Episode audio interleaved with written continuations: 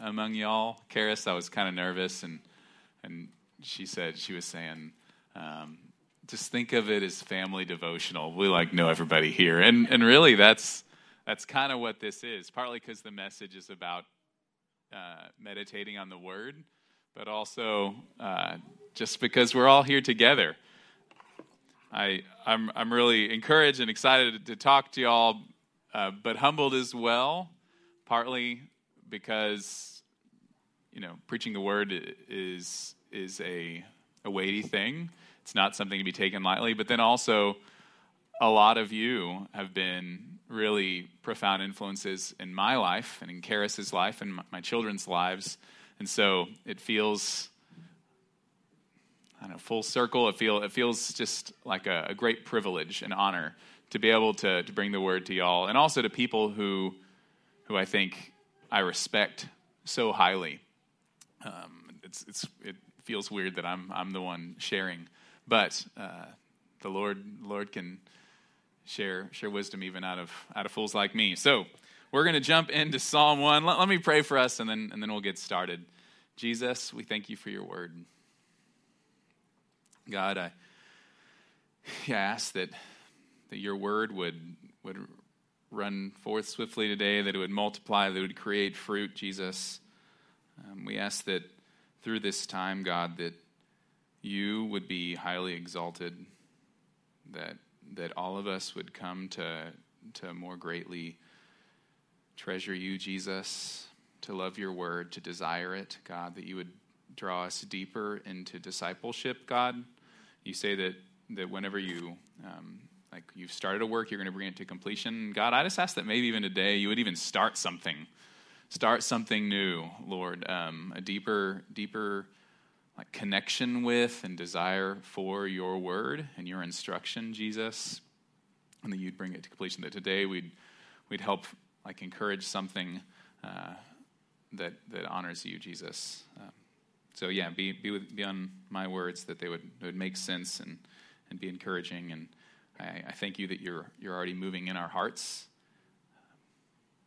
And uh, we, just, we just wait expectantly for what you're going to do today. Pray this in your name, Jesus. Amen. So today we are looking at Psalm 1, and I just wanted to start off just, just by reading it. So I'm going to ask, actually, if you're, if you're able, if you'd stand. It's only six verses, so it's not too long. If you'd stand and if we would read the word, I'm reading from the ESV. So if you read from another version from your phone or something, that'll be weird. But you do you. Uh, so if you want to if you want to look up here, we're going to read Psalm 1. It's just six verses. So it says, "Blessed is the man who walks not in the counsel of the wicked, nor stands in the way of sinners, nor sits in the seat of scoffers, but his delight is in the law of the Lord, and on his law he meditates day and night. He is like a tree planted by streams of water that yields its fruit in its season, and its leaf does not wither." In all that he does, he prospers. The wicked are not so, but are like chaff that the wind drives away. Therefore, the wicked will not stand in the judgment, nor sinners in the congregation of the righteous. For the Lord knows the way of the righteous, but the way of the wicked will perish. All right, thank you. Y'all can be seated. All right. So, this, this passage, I think it's probably familiar to many of us. We've probably heard those words. I know a lot of my friends who are like in Awanas as kids or something, they memorized this and got candy and stuff. But this, this passage is relatively simple. It's not a difficult, complex passage where you really have to, to it's difficult to understand, but it's difficult to, to implement. G.K. Chesterton has this famous quote that many of us have probably heard where he says that, um, I'm going to butcher it, something along the lines of that the, the, the Christian life hasn't been tried and found wanting, it's been tried and found difficult and then left untried, right? And so this is one of those passages, it's actually pretty simple, but it's profound and it's challenging to follow through because of what we'll talk about in this passage. So, the summary of this passage, I'll, I'll give you the spoiler alert. Uh, it, it, it's, it's, it, it has two paths. These two paths that we can follow. One often is called the, the path of life, and one is the path of death, right? They, in other times in the Bible. And one is followed by, by conforming to the ways of this world. And if we follow that path, we'll find our life wasted.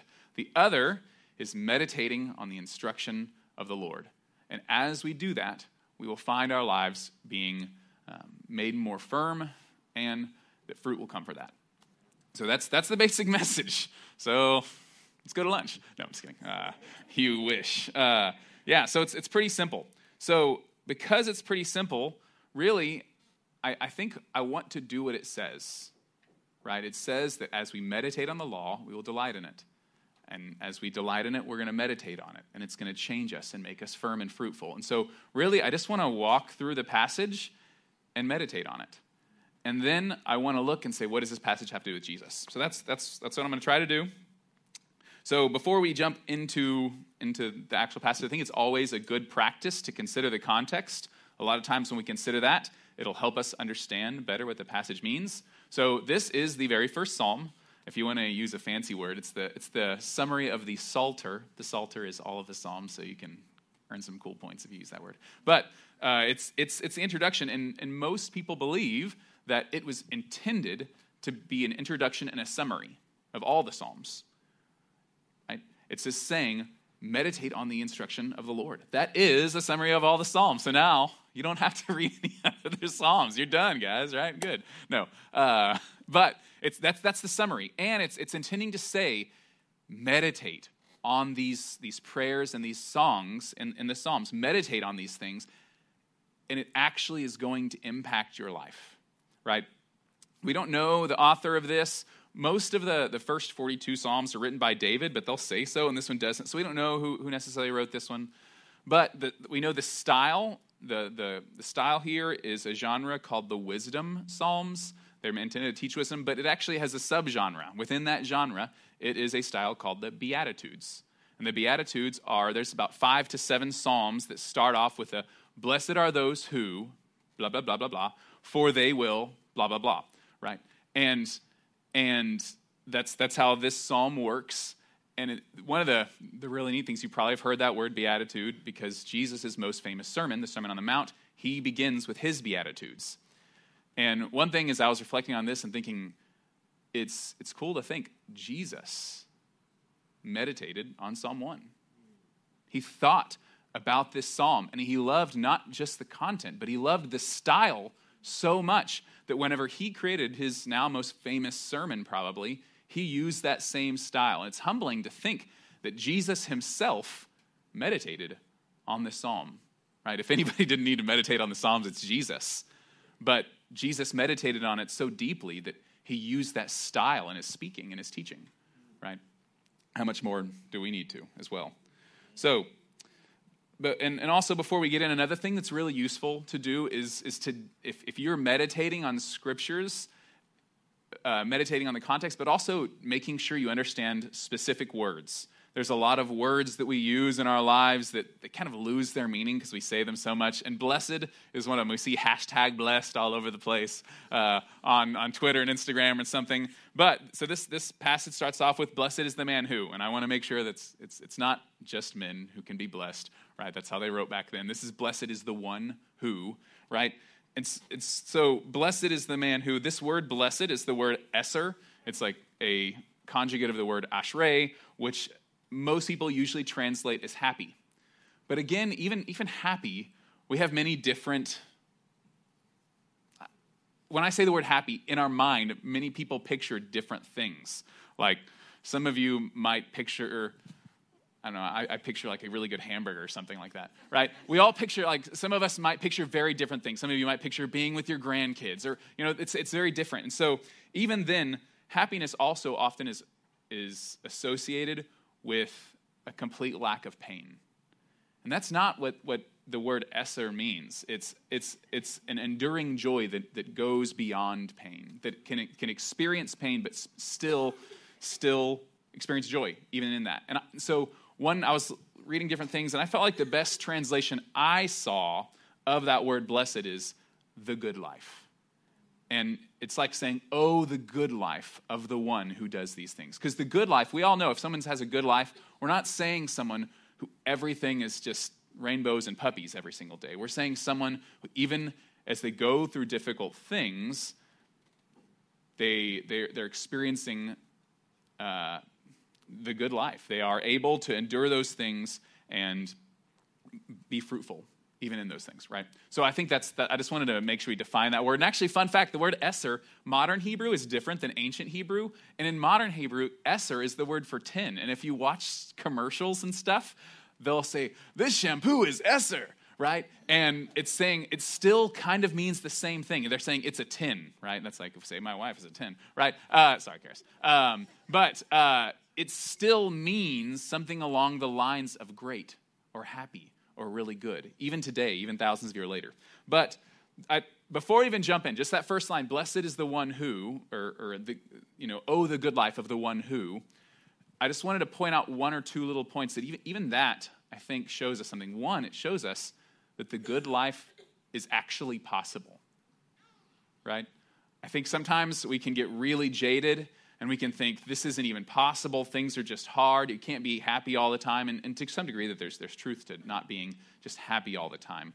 But this blessedness it is possible right? it is not naive for us as believers to think that we can live a life of faithfulness and service and joy before the lord even in the midst of suffering and trials right for, for our, our modern world, that's actually an astounding statement that the good life is possible.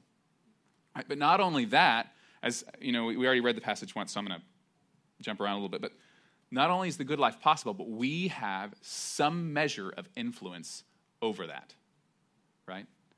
Because uh, as we as we go, you know, we, we see here his delight is in the law of the Lord, and on the on the law of the Lord he meditates day and night and therefore he's like a tree planted by streams of water is, is the next part. So so we have some measure of control over where we're planted right?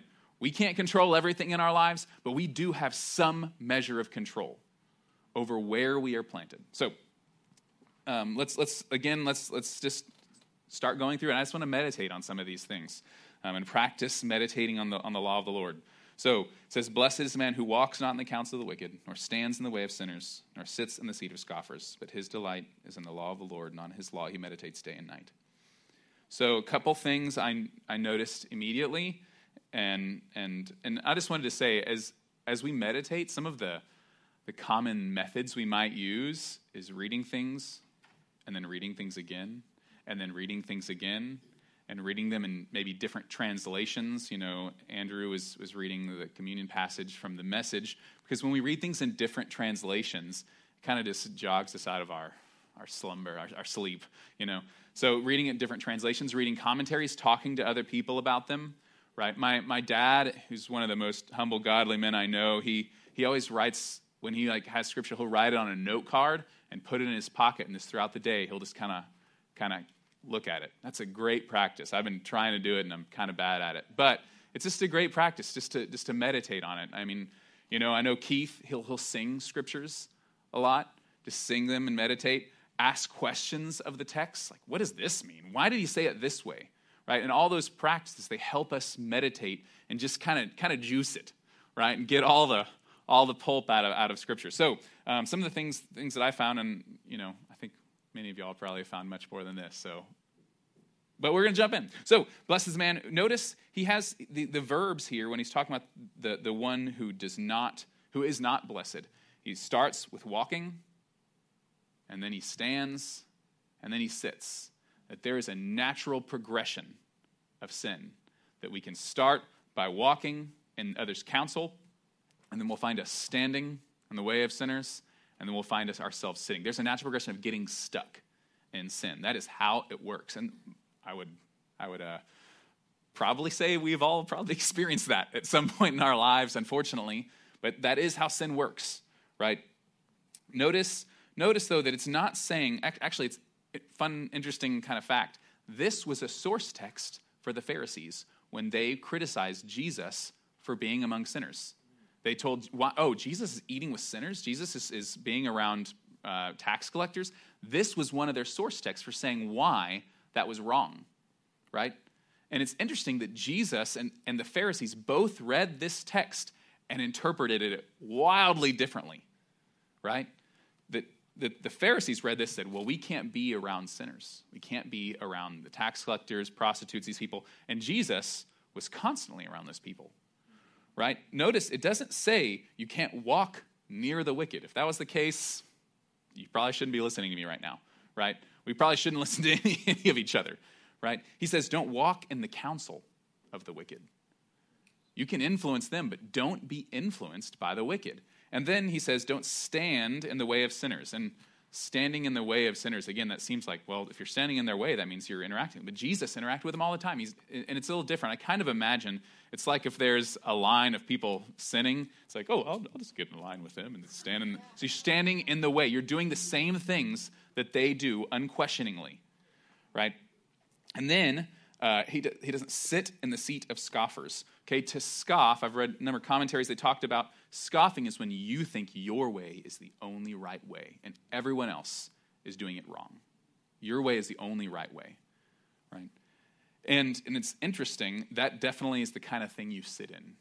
You don't move from that. Once you think your way is the only way to do things, you can't take on new information or new ways of doing things, right? And, and one, one commentator actually mentioned that in the ancient world, the people who you sat with, those were the people who you identified with, right? And so this kind of reminds me of like the echo chambers in Facebook, where we only hear the same people who say exactly what we already think, right? And and it's interesting. He's saying he, he contrasts that immediately, but but his delight is in the law of the Lord, and on His law he meditates day and night, right? That instead of identifying with our understanding and our way of doing things, if you want to be blessed, we will identify and choose to interpret our understanding of the world through the law of the Lord. Right? That word law is the Torah, right, which is the law or the instruction of God. I think sometimes if we just hear law, we think of the legal aspects, but this, this includes all of the instruction of God. So this includes Jesus' teaching in the New Testament, right? Um, and so, so those, those who are blessed, they don't identify with the people around them. They identify with the Lord.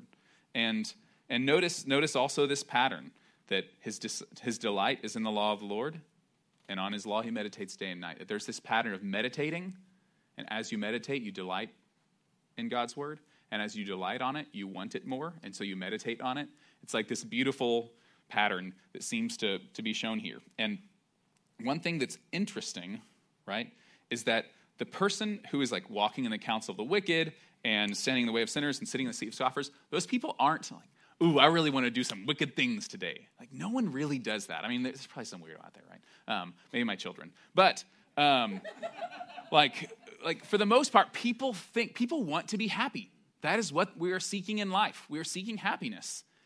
And so the people who are seeking happiness but find their counsel and the people around them, and they start walking in those ways, and they start sitting in those things, they ultimately they're seeking happiness, right? And so there's there's there's a, a secret here. It's that you can't find happiness by looking for it. If you try to be happy, it's, it'll be like water falling through your hands. If you really want happiness, you must seek something that is above happiness. Right? It's kind of like the, um, the teaching in the New Testament that says, like, seek first the kingdom of God and all these things will be added to you. Right? If I try to make Karis like the, the, the thing that makes me happy, which I probably have done some, so sorry, babe. Uh, and like I will find myself just just hurting, just pummeling our relationship with so many expectations that it, it hurts my marriage. And it caused my marriage to be worse. If I if I make my job the thing that's gonna make me happy, like it's just going to destroy my job. Same thing, if we raise up children and all of our hopes are placed in our children, it's going to like ruin us. So the, the secret here is that as the, we have to seek something higher than, than happiness if we actually want to accomplish it, right? Um, so let's, let's go a little farther. So what happiness looks like, the next in, in 3 through 4. So it says, this man, this man who's blessed, he's, who, who meditates on the law of the Lord, he's like a tree planted by streams of water that yields its fruit in its season, and its leaf does not wither. In all that he does, he prospers. But the wicked are not so, but they're like chaff that the wind drives away. You know, one, one thing that's interesting, and most commentators think that this, this passage Anybody else heard of in Scripture a time where there's a tree planted by a river that yields fruit in season? Genesis and Revelation. This is intended to bring to mind the tree of life. That as we meditate on the instruction of God, we will become trees of life to those around us. Right? That's a awesome promise. Right? And I, and I know some of us have experienced that at different times when we, we are meditating on the Lord and not ourselves getting in the way and not taking the counsel of those around us, right? That, that we've, we experienced this to some measure, right? Notice also, I just wanted to point out, just because I think sometimes as I read this, I can feel a little bit of condemnation because I feel like I don't always yield fruit. And my leaves sometimes fall off right? But it, it doesn't say your leaves are never going to fall off and you're always going to have fruit. It says you're going to yield fruit in season and your leaves won't wither. Withering doesn't mean that's not what leaves do in the winter, that's not withering. Leaves naturally die in the winter. Wither is when you don't get enough water during a normal season, right? And so this doesn't mean that you will always be, this doesn't mean you're going to be Jesus, right? You're not. You're not going to be Jesus, right? You're not going to be always 100% perfect, but it does mean that you're going to yield fruit in season and that, that your leaf won't wither out of season, right? Um, so that's an encouragement. I also, I just wanted, one of the questions that I had as I read this passage that challenged me is I read this and I kind of thought, it, doesn't this seem too simple? Like, if you just meditate on the Bible, then everything's going to be great, Sounds like, I don't know, an infomercial I see. If I just, I don't know, buy this one product, everything's going to be better, right? And, and I, I think that there is complexity to this, but as, as I read this and I was challenged in thinking, this seems too simple. I just, I just wanted to share, I was reading a book by, I think, a guy named Edward Welch I think is his name. I couldn't remember. And he had a quote that kind of stuck out to me. And he said that God's love and his ways are much more sophisticated than we can imagine. And, you know, and that, and that it's, it's, it's similar to in, in Ephesians 3, where he's talking about, he prays that the saints would, ha- would, would be able to comprehend the breadth and the height and the depth of, and it says, and to know the love of Christ, it surpasses knowledge, right? That that God's love and his ways, they're, they're, they're more sophisticated than we think. They can do things in our lives that are beyond our understanding, which makes sense. If there really is a God who created the entire universe and is currently at every single moment sustaining every single like subatomic particle that makes up everything we've ever interacted with, surely that God, his methods would be beyond our understanding.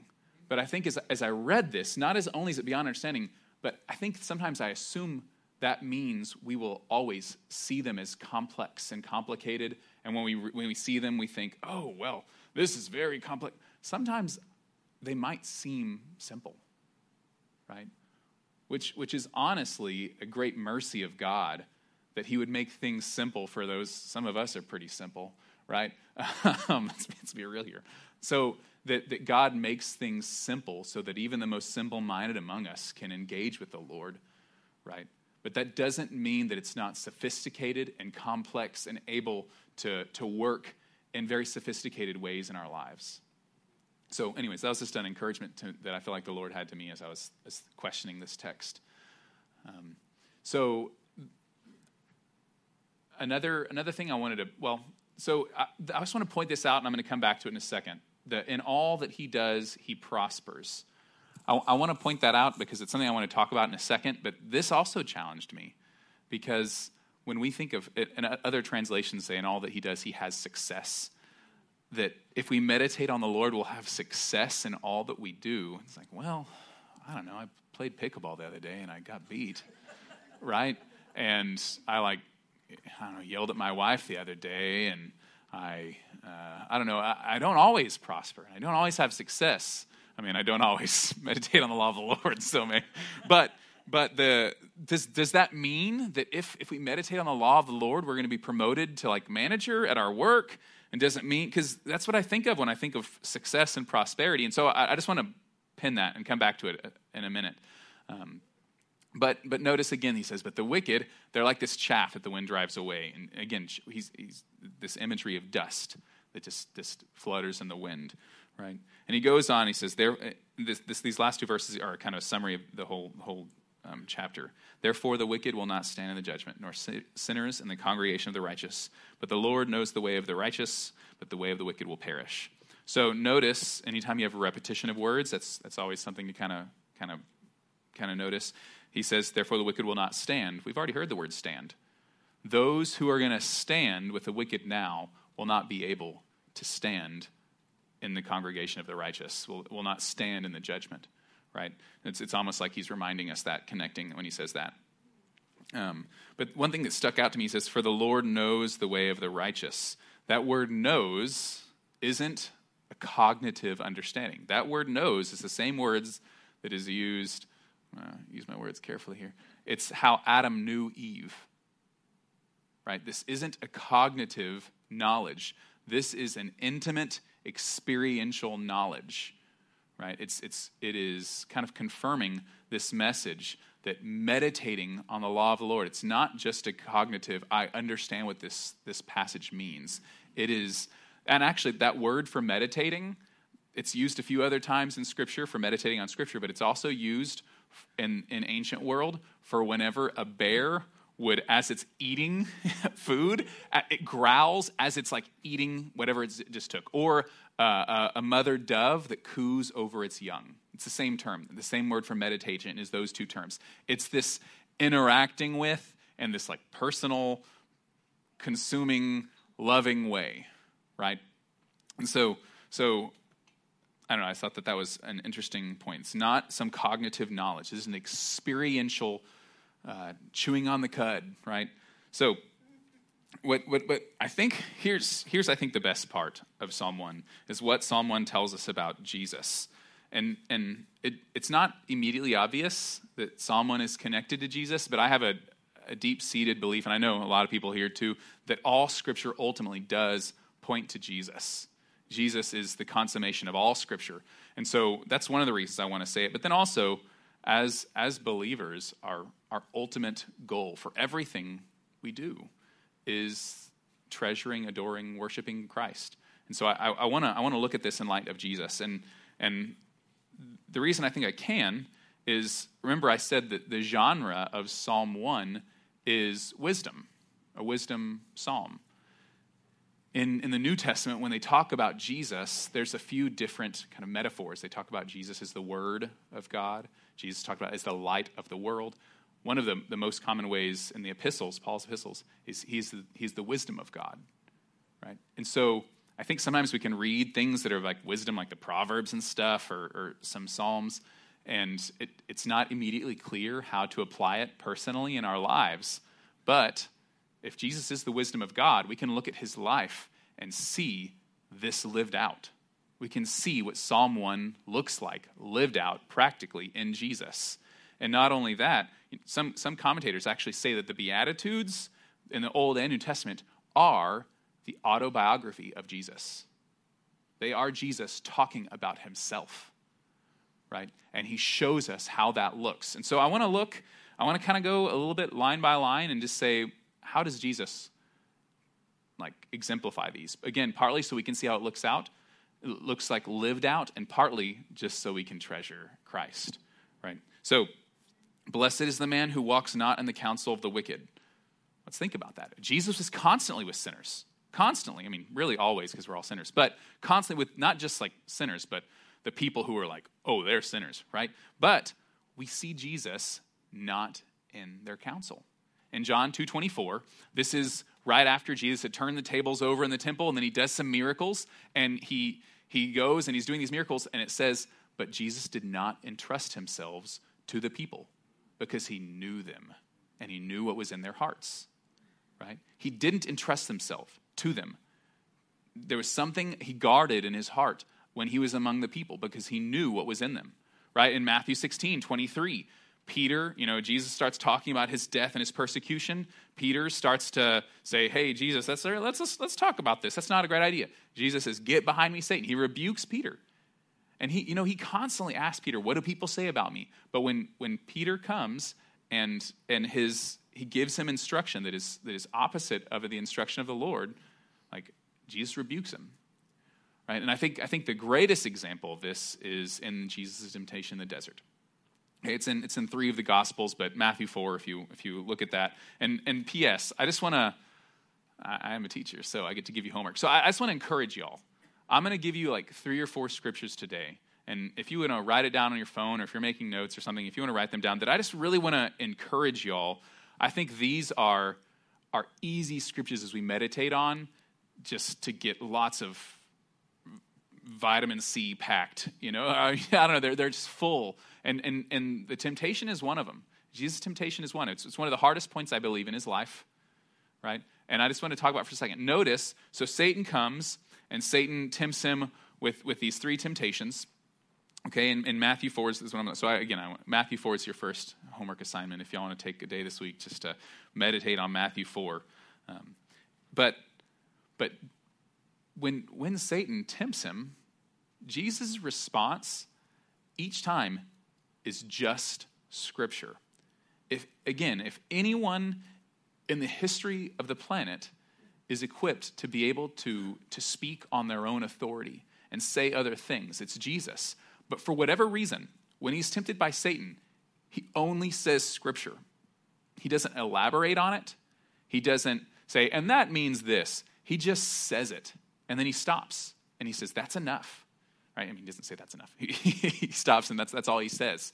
It's almost stark when, when you read it, you like kind of wish he would elaborate more, but he says that's all he says. And it's like he's saying, This is enough. This is enough for me. And and maybe I'm going beyond the text here just a little bit, but I think I have to believe whenever we read the temptation in the desert, that it, it was actually difficult for Jesus. He actually wanted to eat. He was actually to some degree tempted, right? And so when I, when I think about that, I think that Jesus, those words, when he, when he said scripture, it was just as much to defend against the word of the wicked as it was to comfort himself, right? And, and at the very least, it reveals in the most diff- one of the most difficult times of Jesus' life what's coming out of him scripture, right? It shows that he has meditated on these words and all kind we don't we don't get to see all the times jesus read scripture as, as a young boy as a young man. We don't get to see all those times but we see here the fruit of that. That fruit that it talks about in, in, in, uh, in psalm 1 verse th- 3 and 4 when it says he's he's he's been planted and he's he's you know that he's bearing fruit. Like we see that in jesus okay next blessed is the man who walks or stands not in the way of sinners right we see Jesus does not just go along with every single thing that everyone else is doing, right? We, we see in, in uh, Mark 11, 15, Jesus goes in the temple and is flipping tables, right? That, you know, the, the temple had been set up for probably like 50, 60, 70 years at that point, and that probably been happening the whole time. People like selling and exchange, changing money and stuff. That had probably been happening for decades. And nobody had thought we this is this is wrong. Maybe people had thought it was wrong, but they didn't do anything about it. But Jesus was willing to go against social convention and, and go in there and flip over tables. We see also in Matthew 23, remember, you know, at Jesus' time, the people who were the most holy people, the Pharisees. And in Matthew 20, 23, again, this is your, second homework passage. This passage is the most intense, I, I think, in my personal opinion, we see Jesus be. The most, he rips into the Pharisees unlike he does for anybody. And and I just want to challenge you to read this because it's challenging. Because as you read it, you see yourself and you're just like, oh, oh, oh. because because it's hard. And and he just destroys them, right? He says, he tells people, do what they say, but don't do what they do. They they, they, they won't, they'll, they'll give people all these heavy burdens and they don't lift a finger to help them, right? But then we see Jesus, he, he does, he's also willing to say really hard teachings. But he doesn't walk in the way of sinners. He doesn't do the same thing as the Pharisees. He goes and he lifts a finger, right? He, he gives everything to, to love and to like help those who are, who are, who are living in sin, right? And so um, that's another time where I, I think we just really see Jesus not standing in the way of sinners. He's willing to like to, to do things differently than, than the status quo. Um, Blessed is the man who does not sit in the seat of scoffers, right? Um, in, in I think the, the, the first one that comes to my mind is John 8, the adulterous woman, right? They bring, bring Jesus the woman who's committed adultery. What should we do this woman? And it's, that's where he says the famous line, let him who's out, without sin cast the first stone, right? And then once they all walk away, he says, woman, did, did no one condemn you? Then neither do I. Right? We see Jesus, instead of scoffing, instead of saying, like, I'm just gonna, I'm gonna sit, sit here, high and mighty. I know what's right, so I get to bash you over the head with it. He has compassion and he has mercy on others, right? And actually, even in Matthew 23, that passage we just talked about, where Jesus rips into the Pharisees, it's again, it's it's it's his most scathing rebuke of anyone. But you know how it ends? The end of Matthew 23 doesn't end with all you Pharisees are stinky and I don't want to talk to you ever again. It ends with him saying, How I long to gather you underneath my wings, right? But you weren't willing. Like it's it's done out of love and compassion, not out of scoffing and let me put you down so that I can feel good about myself. It's like, I'm going to bring you this hard stuff because that is what you need. But I love you, but I, I want you, right? We, we don't see Jesus scoffing, right? But blessed is the man who his delight is in the law of the Lord, and on his law he meditates day and night. So it's actually kind of crazy when you look, you know, at the Gospels. We really don't have, compared to someone's whole life, we don't have all that many words of Jesus, right? We have we have these four books, and a lot of them overlap, you know. But in in what we have, we have 76 times where Jesus quoted directly or referenced the Old Testament. And some scholars have tried to calculate out, they think about one tenth of what Jesus said was either quoting or referencing Old Testament scripture. Right? Remember, the New Testament wasn't around. So if you're wondering, how much scripture should I say? Maybe shoot for one tenth, one tenth of your words. You could go for one tenth of your conversations, right? Uh, but um, so so that's one thing. Let's let's look at a few a few specific things. So Luke two, when Jesus was even a boy. We see him in the temple. You know, his parents had gone back. Jesus is sitting there tr- learning about the scriptures as a young boy. Right? Jesus had to learn the scriptures. We know he had like supernatural knowledge from God, but we also know he had to learn things also to some degree. Right? So in Luke 2, we see that even as boy Jesus. We know that Jesus, throughout his ministry, took time out for prayer. And I'm again I'm going beyond the text a little bit, but I assume that whenever he took time for prayer, that was meditation on Scripture during that time. Most, a, lot, a lot of rabbis back then, and a lot of young Jewish boys memorized large sections of the Torah. So they didn't, they didn't have, you know, the Bible in their pocket or on an app, but they, they had it on their minds. Right? That was a command in the Old Testament was to keep it on your forehead to think about it. Right? Another, this is this is maybe sketchy, but I'm gonna, I'm gonna say this in in Luke four when Jesus starts his ministry he goes into the, the, the synagogue in Capernaum or something, Capernaum, and they give him the scroll for Isaiah, and that's when he reads. Um, you know, the, the, he quotes the Old Testament whenever he or quotes the book of Isaiah when he says, like, this, I've come to declare the year of the Lord's favor to rescue the captive. I don't know if you know this, but those scrolls, we have some of them. We have some scrolls from Jesus' day. They're massive. They're massive. They're huge. And they didn't chapters and verses, those were added later. They didn't have chapters and verses, they just had these massive scrolls. And it says Jesus opened it and he knew exactly where he was going.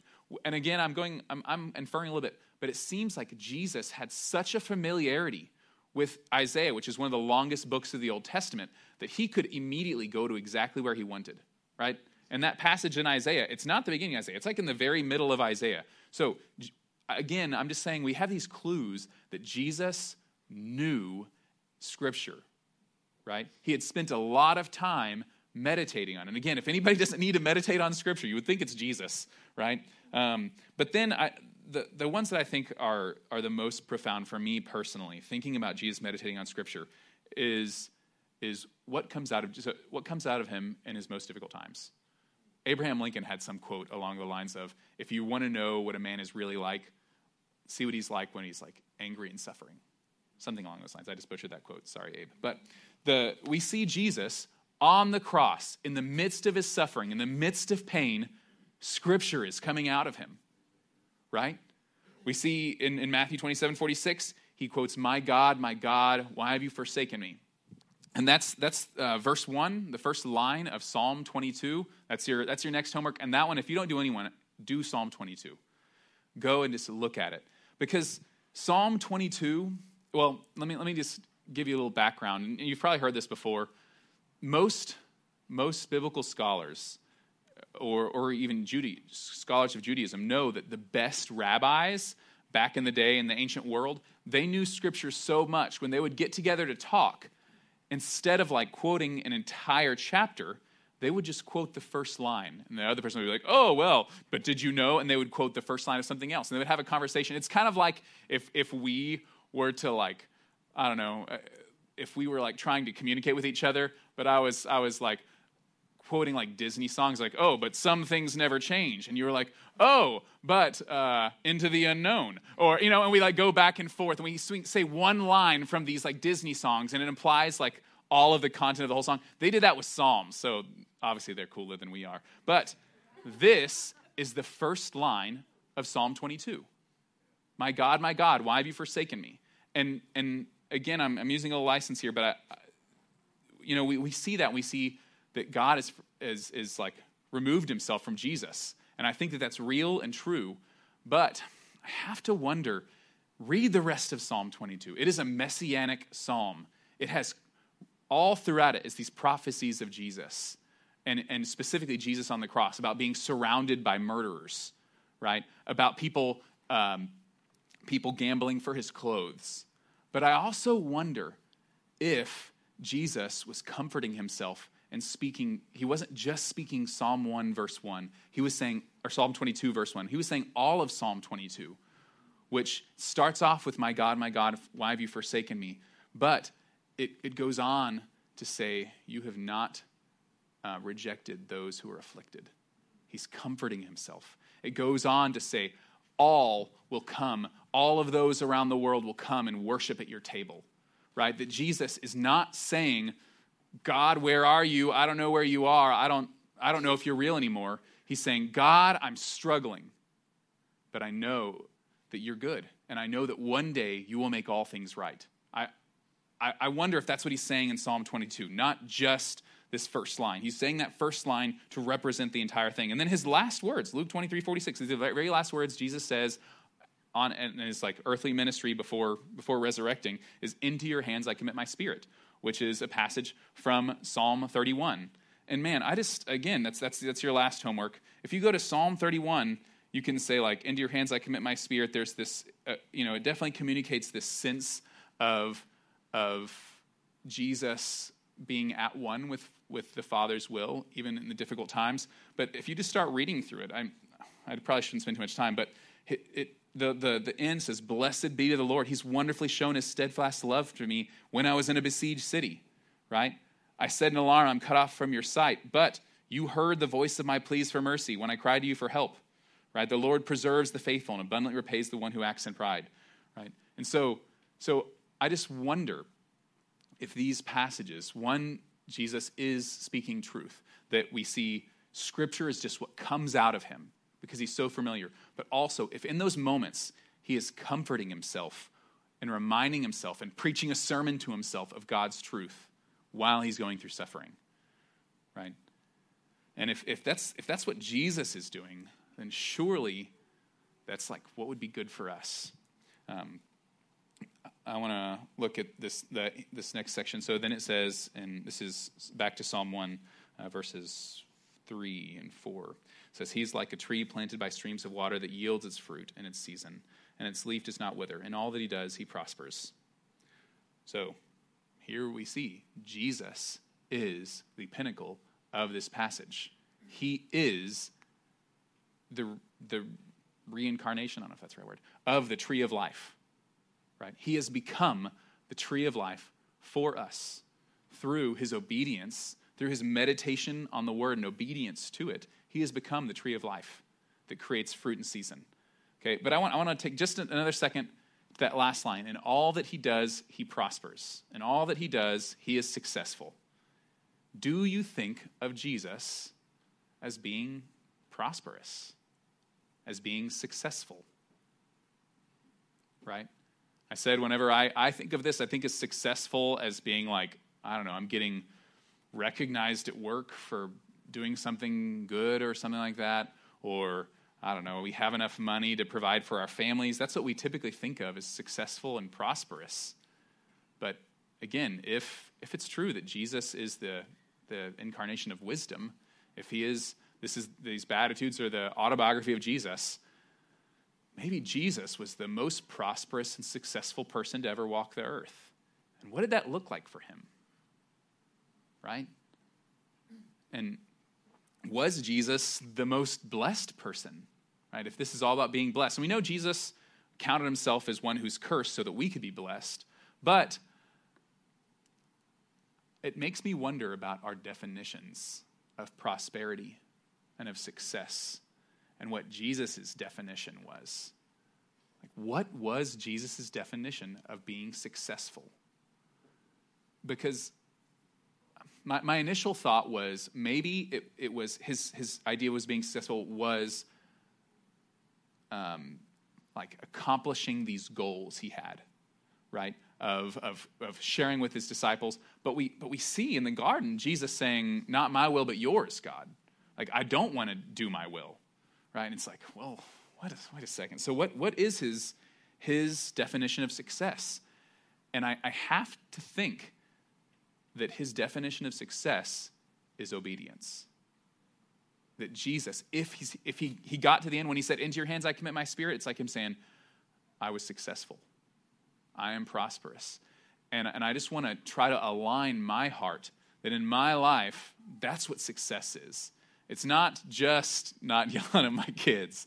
It's not just going to work and, and, and doing what I'm supposed to do at work. It's, it's being obedient to Jesus in every circumstance in, in, those, in those things. And that, that, that seems to be what Jesus maybe defines success as. So, anyways, that's just something that I was thinking about a lot as I read through that. So, as I said, the Psalm 1, the, the basic message is that we, if we conform these, these two paths, one is conforming to the ways of this world and wasting your life, and the other one is meditating on the instruction of the Lord and becoming both firm and fruitful.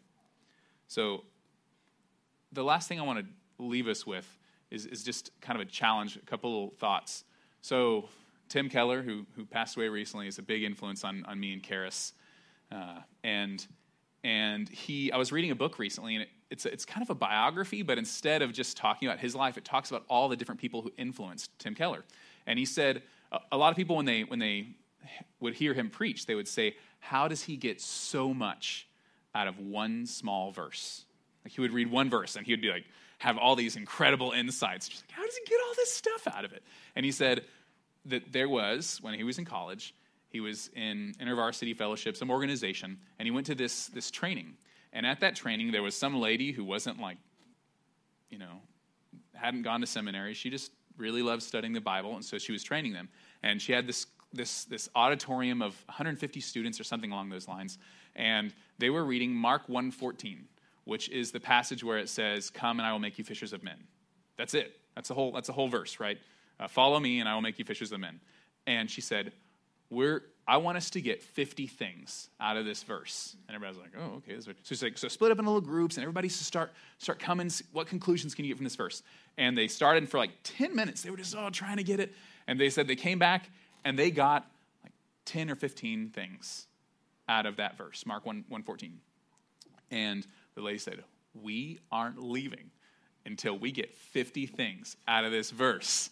And they were like, this lady's crazy, right? Uh, so maybe they're making up weird stuff. I don't know. But they start saying, okay, well, let's read the verses before and after it and see if that gets something. Anybody here a fisher? Maybe you know something. You can tell us why this makes more sense. And they started just going deeper and digging and digging. And they finally got to 50 and everybody cheered and stuff. They were happy. And the lady, she said, okay, I want people, raise your hand if the most profound thing that you got from this verse came in those first 10 minutes.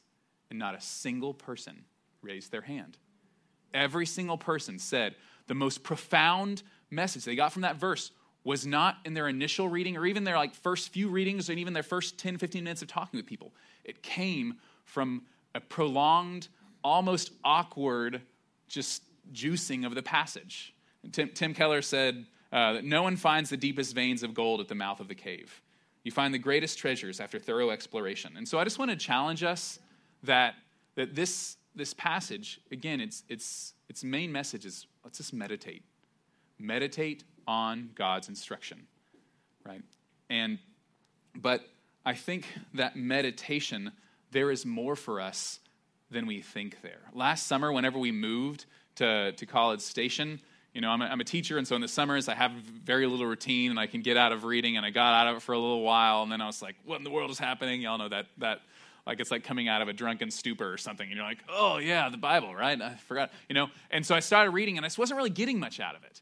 And I was, I was really kind of disheartened because I, I felt like, well, isn't this supposed to be God's word? It's supposed to get, and, and I, I read a book. I, I, feel like this was the Steve Kessler recommendations. All of my, a lot of my good books are, are recommendations from people in this room. But, um, and I wanted to read a quote because this book was Grasping God's Word and it really challenged me. So in, in this book, he says, God wants to have a deeper and more mature, sorry, God wants to have deeper and more mature conversations with you. But if you're tied to superficial and surface readings of the Bible, or if you always assume that you've already seen, you already understand all there is, then your relationship with God will tend to stay at the same level. There is more yet to find. Don't quit. Keep digging. Then he goes on to say, he says, observe, look some more, observe some more, look again, ask questions of the text, look again, see more, dig, make notes, make mark the observations you see, reread the passage, look for further details. There is more, keep digging. And so I, I want to encourage us to, to be creative in meditating on the Word of God. One really great practice is every time you read something, make it a point to share it with someone that day, right? Don't do it the same person every single day because then, you know, they're the easy person, right? But make it a point to try to share it with somebody. Make, and, and again, you can just say, hey, let's talk about this. Or it could be, hey, I, I read this thing, could be encouraging to you, right? Use note cards. Like, do read read through commentaries. I can Keith has a great library of commentaries. I saw him in his house one time and I was like I was salivating over them, right? And so he would you know he loved to let you borrow some of those things, right? So I just want to encourage us one, that meditating on the Lord, that it, like I said, that, that it, it is more sophisticated than we think to create profound change in our lives. But true, but sorry, but two, as we as we meditate, there's more depth than we realize. As we keep on digging, as we keep on pushing, as we keep on looking, we can I think, I think it'll drive us to deeper and more mature conversations in our relationship with God that will change us to become that tree of life. So um, let me pray for us, and then, and then we'll, we'll go.